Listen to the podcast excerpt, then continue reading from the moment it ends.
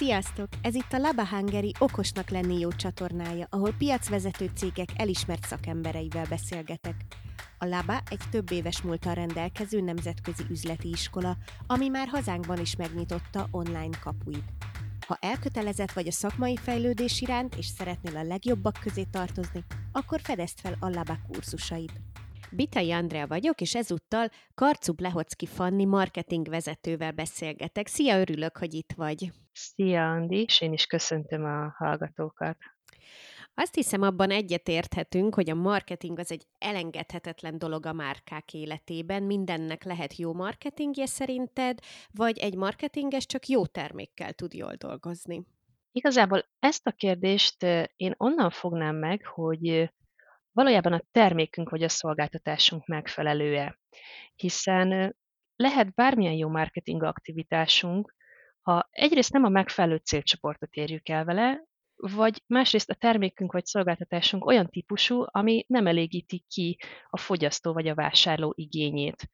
Szóval mm. az, hogy milyen a marketingünk, vagy a marketing aktivitásunk, vagy a marketing tevékenységünk, az abból kell következzen, hogy alapvetően kinek és milyen ö, szükségletre kínálunk megoldást, megoldást a termékünkkel vagy a szolgáltatásunkkal. Szóval szerintem innen kell megközelíteni ezt a témát. Szerintem jó, hogyha még az elején tisztázzuk, hogy mit is jelent pontosan a marketing, mi az, ami nem tartozik ebbe a körbe, és egyáltalán mi egy marketinges pontos feladatköre. Hú, igen, ez, ez is egy nagy kérdéskör, vagy egy nagy témacsoport. A marketingre rengeteg definíció létezik. Én magam úgy gondolom, hogy a marketing az konkrétan az, ami a cég vagy vállalkozásunk marketing céljaihoz közelebb visz minket minden olyan tevékenység, és ez jutal a üzleti stratégiánknak is úgymond az előnyére van. Vevő oldalról pedig úgy gondolom, vagy vásárló oldalról, hogy minden olyan tevékenység marketing, ami ahhoz vezet, vagy ahhoz segít minket hozzá, hogy a vásárló szükségleteit kielégítsük. Tehát a marketing az egy nagyon szertágazó terület, és az a klasszikus vagy korábbi időkből fennmaradt elképzelés, hogy a marketing egyenlő a reklámmal, az már egyáltalán nem állja meg a helyét. Egy marketingesnek pedig szám, számtalan irányba szertágazó feladatköre lehet. Tudsz erre példákat mondani? Van ugye, a, vannak klasszikus pozíciók, mint egy médiavásárló, vagy egy sima marketinges kolléga, aki mondjuk mindenféle feladatot ellát, ami a marketinghez kötődik, mert mondjuk egy kisebb cégnél helyezkedik el, vagy munkavállaló, vagy dolgozik. Vannak nagyon szűk, speciális területek is akár, amelyek az utóbbi időben alakultak ki, ilyen például egy touchpoint manager, vagy egy traffic manager, vagy egy data analyst. Szóval mindenféle területről tudunk beszélni. Bizonyos felfogás szerint például a PR is a marketing része, és a PR-os kollégák is esetenként egy marketing csoport tagjai, nem külön egy PR csapatnak a dolgozói.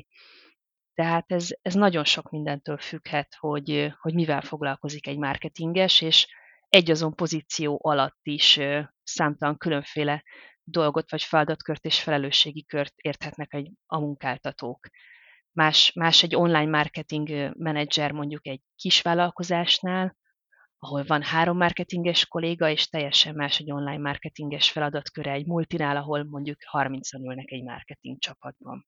Uh-huh. Én úgy tudom, hogy a te marketinges pályád is elég színesnek mondható. Mesélnél kérlek arról, hogy hogyan indultál el ebbe az irányba, és hogy alakult a karriered?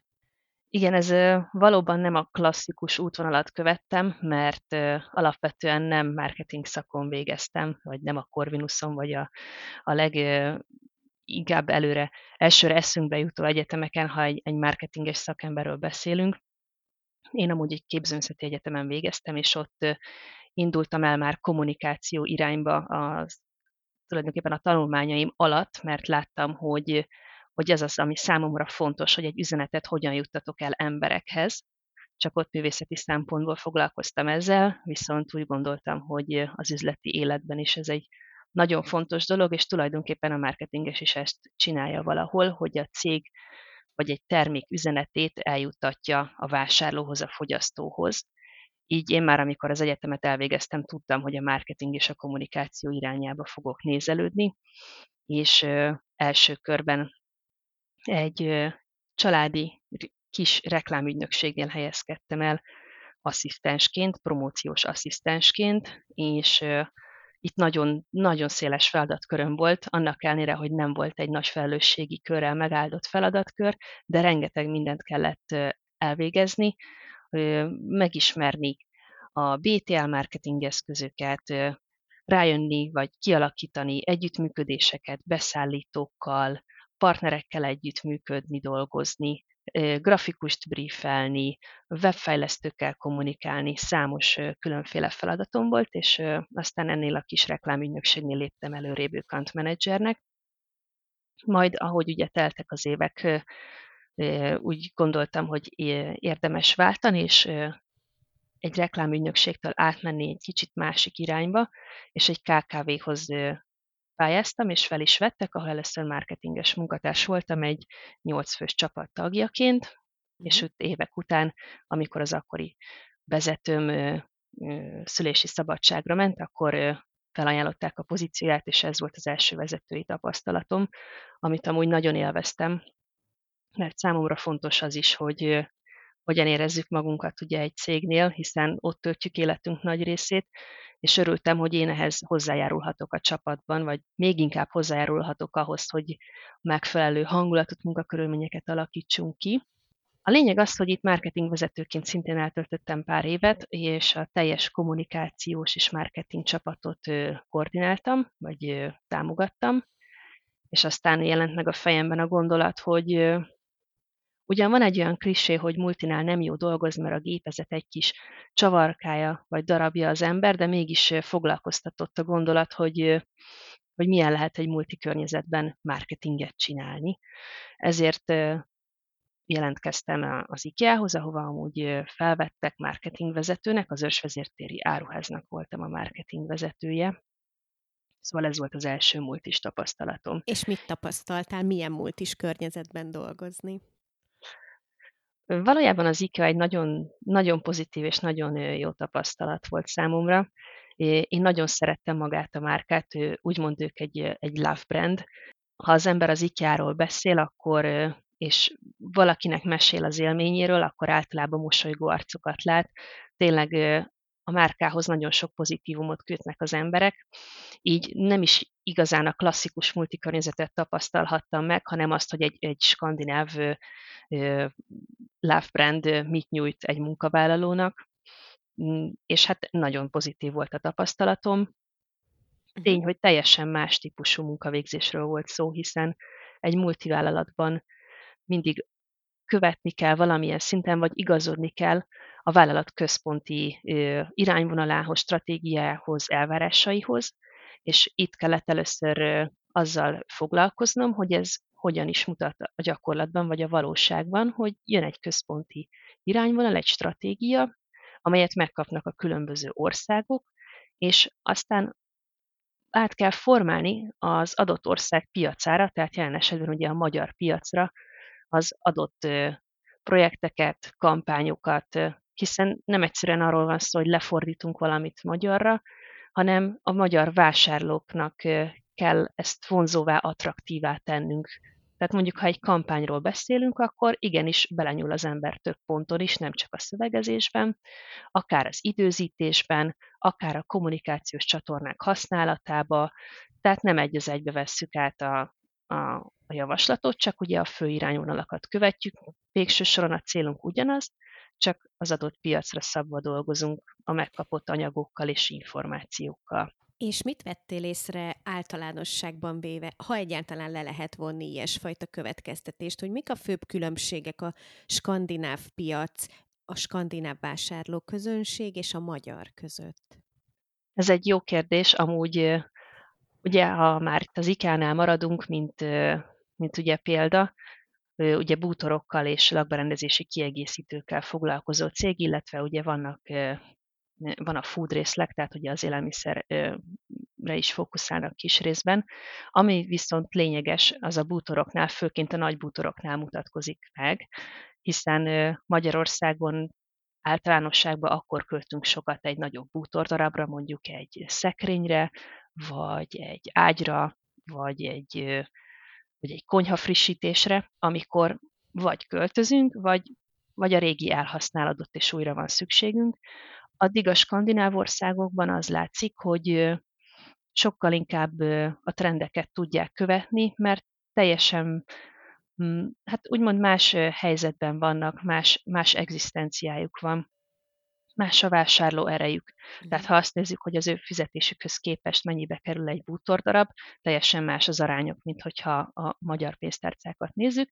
Ezért ők akkor is lecserélnek több bútort, hogyha úgy gondolják, hogy az már nem divatos, vagy jön egy új trend, ami nekik jobban tetszik, akár három-négy évente is cserélgetnek, míg Magyarországon egy ágy esetén ez a élettartama a terméknek, vagy időtartam, vagy időszak, mire újat veszünk, sokkal hosszabb, tehát akár 10-15-20 év is lehet, mhm. sőt. És innen hova vezetett az utad? Az IKEA-tól? Az IKEA-nál nagyon izgalmas volt dolgoznom, és máig nagy, nagy szeretettel gondolok rájuk vissza. Innen a Boshoz jöttem, vagy mentem dolgozni, és a Bosnak a kéziszerszám részlegénél kötöttem ki. Ez egy izgalmas váltás volt, mert a klasszikusnak mondható, nem is klasszikusnak, hanem inkább a, a vásárlóra fókuszáló marketingtől, tehát a B2C marketing irányból, ahonnan eddig gyűjtöttem a tapasztalatomat, a B2B felé fordultam, ugyanis retail marketing pozícióba kerültem, és azzal a váltással, hogy több országért lettem hirtelen felelős egy adott szűkebb termékcsoportra vonatkozóan, és itt, itt nagy kihívások vártak rám, itt láttam, hogy azért multi és multi között is óriási különbség van, mert a Bosnál ugye a Bosch az egy német központú cég, teljesen más, más a felfogás nyilván, mint egy skandináv cégnél, és teljesen mások a folyamatok, a, a munkakörnyezet, a feltételek, a lehetőségek, alapból a, a működés, ahogy, ahogy a kollégákhoz viszonyulnak. Itt nem jó vagy rossz irányról van szó, hanem, hanem, hanem különböző felfogású az egész koncepció, amire alapul mind, mind a cég értékei, mind a munkavégzésünk. Uh-huh. És ami, ami nagyon érdekes volt amúgy, hogy, hogy mennyiben más olyan kollégákkal együtt dolgozni, akik különböző országokban ülnek, és nem látjuk egymást nap, mint nap, és különböző kultúráknak a tagjai, különféle kommunikációs stílussal rendelkeznek, szóval a munkavégzés szempontjából ez, ez számomra nagyon érdekes volt. Általánosságban véve, hogy látod, milyenek manapság az emberek vásárlási szokásai? Mennyire vevők a marketingre? Változtatott például a járványhelyzet ezen valamit? Ó, abszolút. Igen. A járványhelyzet óta, ugye, nyilván a magyar piacról beszélve, ugye voltak szigorítások, voltak olyan ugye fizikai áruházak, amelyek elérhetetlenné váltak ugye törvényi szabályozások miatt, és ebben az időszakban elfordultak az emberek az online irányba. Az online médiafogyasztás alapvetően egy, egy, egy növekvő hangsúlyt kapott már a COVID előtt, viszont maga az online vásárlás sokkal inkább ugye fókuszba került.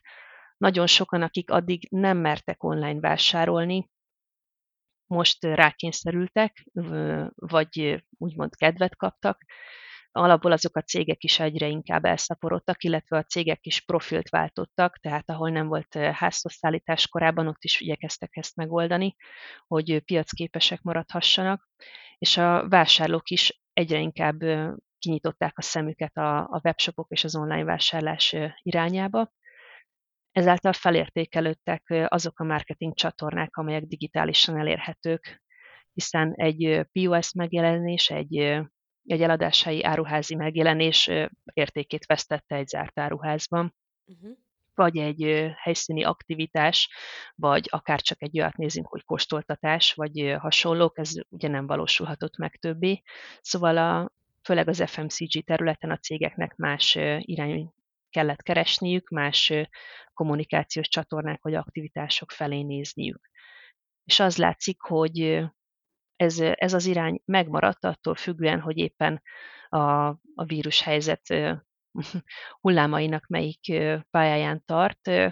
nem, nem esett úgymond vissza, vagy nem lanyhult a kereslet az online vásárlás felé. Tehát azok, akiknek most nyílt lehetőségük, vagy most mertek el, elkezdeni online vásárolni, ők, ők azért jó részt megtartották ezt a szokásukat. Nyilván persze az áruházak is, amikor nyitva vannak, ugyanúgy vissza-vissza járnak vásárolni, de, de ez az online irány, ez, ez továbbra is erősödik és fennmaradt. Talán ennek is hatására, de nagyon nagy a zaj jelenleg ebben az digitális térben. Marketinges szemmel nézve van olyan trend, vagy akár olyan üzenet, ami manapság nagy eséllyel megszólítja az embereket, és célba talál a megfelelő közönségnél? Egy trendet, vagy egy üzenetet nem igazán tudok említeni. Alapvetően az változott meg az elmúlt időszakban, hogy, hogy az emberek hogyan tekintenek a márkákra. Már főleg, hogyha mondjuk egy, egy online, mondjuk nézzük akkor egy online területet, mondjuk vannak a webshopok, mégis mi alapján választjuk ki azt, hogy, hogy kitől fogunk vásárolni. Nyilván vannak különféle célcsoportok, vagy különféle személyiségtípusok, vagy elvárások, és vannak, akik általánosságban a jó árakat, vagy a jó alkukat fogják keresni, de az látható, főleg a fiataloknál, hogy, hogy a márkák nem csak számukra egy, egy nevet jelentenek, hanem fontos számukra, hogy a márka milyen arculattal rendelkezik, és itt nem a grafikai értelembe vett arculatra gondolok, hanem hogy a márkának milyen a, a személyisége, a márka mivel foglalkozik, mi mellett áll ki, mi fontos a márkának, és ezáltal a márka kommunikáció is lényeges lett. Tehát a branding, hogy a márka ezt hogyan juttatja el a célcsoportja számára. Tehát úgy gondolom, hogy, hogy felértékelődött és fontossá vált az, hogy a márka mit mond magáról, amellett, hogy, hogy milyen termékei vagy szolgáltatásai vannak. Uh-huh. Jó, akkor egy kicsit lépjünk át egy ilyen gyakorlatiasabb irányba, és kérlek, hogy egy picit engedj betekintést nekünk abba, illetve hát a hallgatóknak, hogy hogyan is néz ki egy napot, hogyan néz ki a munkád, hogyan épül fel egy marketing kampány, mit jelent ez esetben a stratégiai gondolkozás. Mesélnél erről? Uh-huh. Igen, persze, szívesen. A stratégiai gondolkozás számomra azt jelenti, hogy bármi, amilyen marketing aktivitást vagy marketing tevékenységet végzek, vagy végzünk a cégnél, ahol dolgozok, amúgy jelenleg a médiamáknál vagyok, ott legyen, legyenek ugye céljaink, és marketing céljaink, legyenek marketing stratégiánk, és minden aktivitás azért, vagy annak fényében történjen, hogy valamilyen célunkat elősegítse. Hogy ez alatt mit értek? Önkényes aktivitásokat, reklámokat nem, nem szabad csinálni. Fontos, hogy mindent meghatározott céllal tegyünk, ne csapongjunk, rengeteg csatorna van, rengeteg mindenre lehet költeni, és ha ez nincs tudatosan kiválasztva az irány, amit követünk, vagy az eszközök, amiket használunk, akkor nagyon gyorsan tudjuk égetni a pénzt feleslegesen. Ezért fontos, hogy mindig legyenek stratégiánk, legyenek a stratégián belül legyenek a taktikai pontjaink, és azok egészen vezetődjenek le a gyakorlatba. Tehát tudjuk és értsük azt a teljes marketing csapat, minden egyes munkavállaló, hogy mit miért teszünk, mi, minek lesz a következménye, és ezáltal hogyan fogunk közelebb jutni a céljainkhoz, amiket lefektettünk az évre, vagy a következő két évre. Uh-huh. Ez mondjuk az elméleti része. A gyakorlatban egy kampány pedig, hogy hogyan néz ki, szerintem nagyon egyszerű összehasonlítást, ha azt mondjuk, hogy egy marketing kampányt menedzselni, az nagyjából olyan, mint egy projektet menedzselni. Ugyanazon fontos elemei vannak, Erről amúgy lesz szó azon a kurzuson is, ami a Labán elérhető lesz a marketing a gyakorlatban kurzuson, ott részletesen ki fogom ezt fejteni, uh-huh. viszont itt csak pár pontban. Tehát ha egy projektet menedzselünk, akkor hasonlatosak az elemei. Van egy, van egy idővonalunk, van egy elképzelésünk az időzítésről, pontokba vannak szedve a feladatok, a feladatpontok, tudjuk, hogy kikkel fogunk együtt dolgozni, kik a partnerek, kik a stakeholderek, kiket vonunk be, megvannak a folyamatok, és megvannak a céljaink, amiket mérni fogunk, és a végén, miután a végére érünk a kampánynak, vagy befejezünk egy marketing kampányt, akkor megnézzük ugye, hogy hogyan teljesültek a céljaink, elértük-e a mérőszámainkat, vagy teljesültek-e azok a számok, amiket kitűztünk célnak, és aztán az egészet ugye kielemezzük, levonjuk a tanulságokat, és ez alapján fogjuk a következő kampányt megtervezni. Ez, ez nagyjából ugyanolyan, mint a projektmenedzsment, ahol, management, ahol szintén ugye célokhoz mérten dolgozunk, folyamatokkal, eszközökkel, emberekkel, nagyon hasonlatos, csak más maga, amit végzünk. De uh-huh. magában folyamatában ugyanaz a kettő szinte. És hogyan lehet ezeket a célszámokat előre a megfelelő módon meghatározni? Tehát gondolom nem hasra üt az ember ilyenkor, és azt mondja, hogy jövőre ennyi és ennyi célszámot kell elérnünk, hanem mire tudtok alapozni ilyenkor? Igen, ez egy jó kérdés. Itt azért több szempontot, vagy több, több irányból meg kell vizsgálni azt, hogy hogyan tűzzük ki az új célszámokat.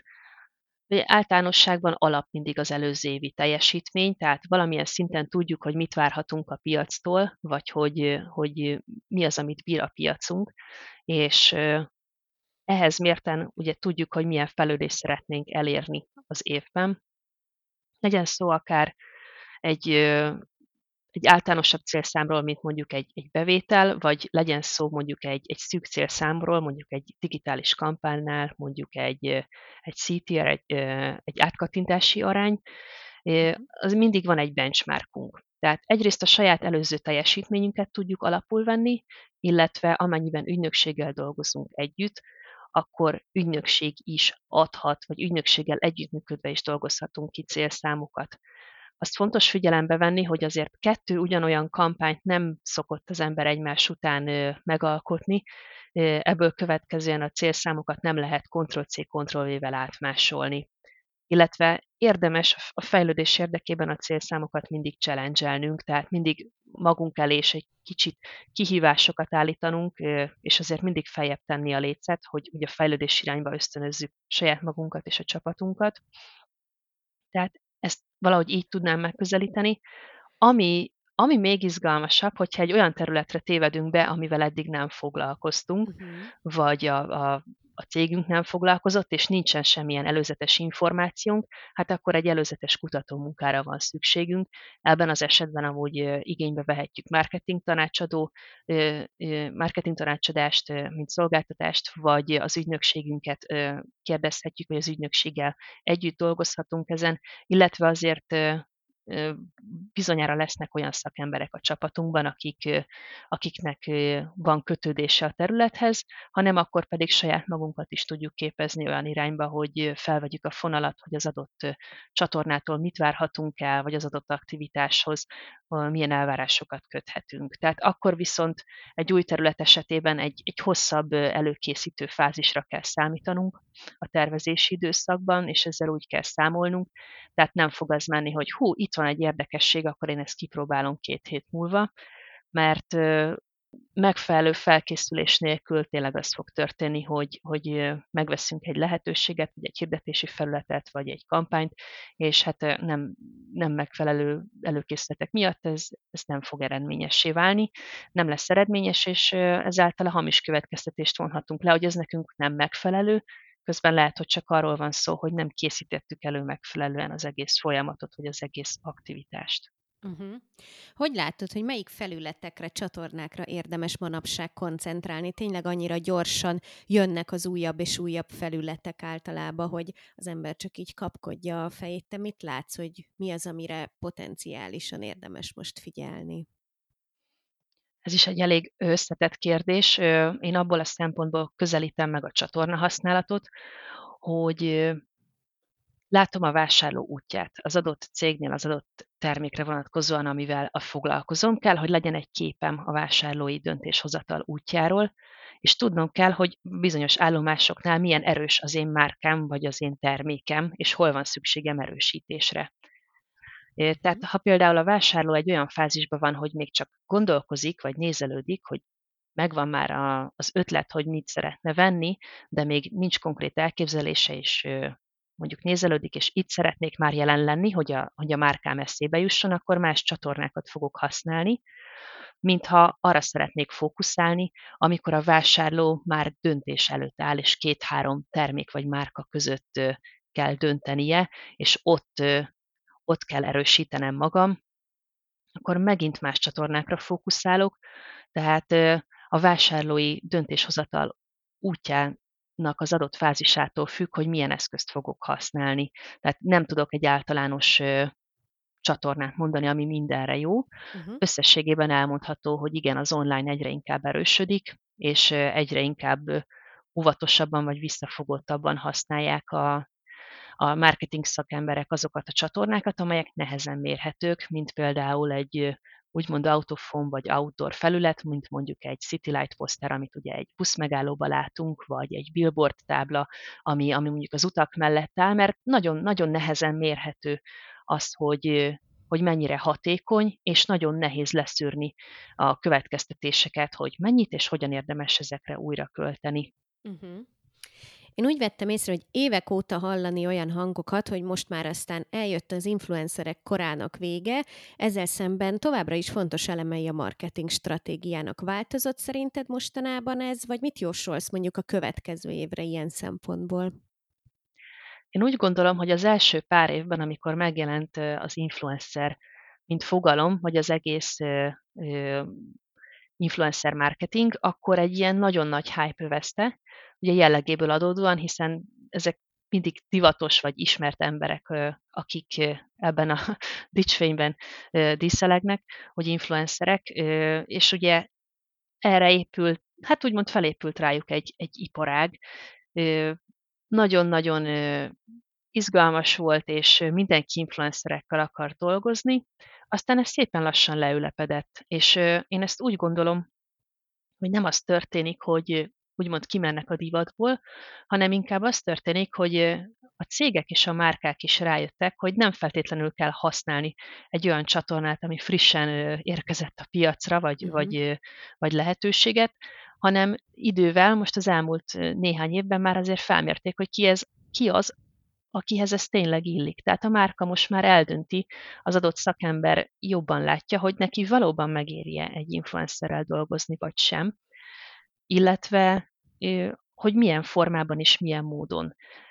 Nagyon rosszul is hát úgymond rosszul dolgoztak ilyen marketing lehetőséggel vagy aktivitással néhány esetben, és ez, ez nagyon kontraproduktívá tudott válni. Hát ezt is meg kellett tanulni a cégeknek, hogy hogy működjenek együtt egy influencerrel, mert ha én az influencer kezébe adok valamit, ami már alapból meg se tud fogni, mert nem úgy áll, és látszik, hogy életében nem használta, akkor nagyon hiteltelen lesz az a kommunikáció, amit, amit előad mondjuk egy videóbejegyzésben, vagy egy Insta képen, Instaposzton, ezért sokkal, sokkal komolyabban és sokkal itt is megtervezettebben kell velük dolgozni, és akkor továbbra is nagyon hatékony lehet. Máig vannak olyan szolgáltatások vagy termékek, amelyeknek ez tökéletesen megfelelő megoldás, hogy influenceren keresztül mutassuk be vagy hirdessük. Uh-huh. Amikor már minden piac ennyire telített, mint manapság, akkor szokták mondani, hogy nincs új a nap alatt. Hogyan tud egy márka, egy új termék beazonosítható és kiemelkedő lenni a piacon? Hogyan indul el a marketinges gondolkozás ezen az úton? Kicsit avas be minket a folyamatnak ennek a részébe. Ha egy új terméket, vagy céget, vagy szolgáltatást veszünk figyelembe, akkor fontos, hogy már a marketinges a nulladik pontba belépjen. Tehát amikor a, hát az ügyvezető, vagy a cégtulajdonos, vagy a vállalkozás lendő tulajdonosa elkészíti az üzleti tervet, már érdemes, ha ott mellette van a marketinges, mert akkor a marketinges már az első ponttól látni fogja azt, hogy ez a termék mitől lehet más, mint a többi. Tehát ezt úgymond a tulajdonosnak, vagy, vagy végső az üzletért felelő embernek is tudnia kell, hogy úgymond mi a USP-a a terméknek a, a unique selling pontja, mi az alapján, ami, mi az, ami alapján eladható, mi az, amiért megveszik majd az emberek. Tehát jöhetek én a piacra egy 60. hajkefével, most mondtam valamit, vagy hajszárítóval, de kell, hogy legyen valami, ami, ami, ez a, ami a többitől ezt a terméket megkülönbözteti. És a marketinges ezzel fog tudni dolgozni, hogy ezt a tulajdonságát, vagy ezt a különlegességét a terméknek, bemutatja vagy kiemeli annak, aki számára ez fontos és érdekes.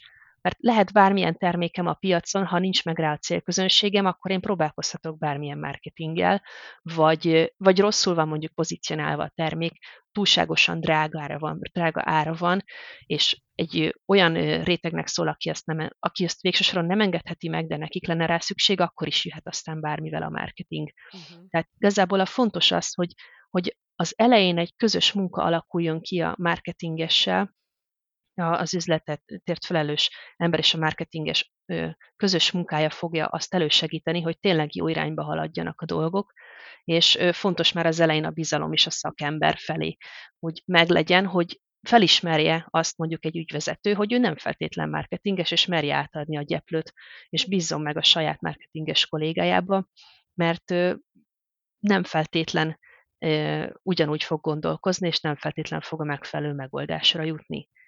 Uh-huh. És ha, ha megvan ez a unique selling point, ha, ha megvan az, hogy hogyan lehet, mi, mi a termék különlegessége, akkor ez a marketingesnek már nagyon sok mindenben segíteni fog. Tehát ha ez tényleg egy vadi új termék a piacon, akkor először abba az irányba el lehet indulni, hogy úgymond edukáljuk, oktassuk a piacot, hogy egyáltalán bemutassuk, hogy, hogy létezik már egy ilyen termék, mert elképzelhető, hogy a célcsoportnak nagy szüksége lenne rá, csak nem tudja, hogy ilyen funkciókkal így elérhető a piacon.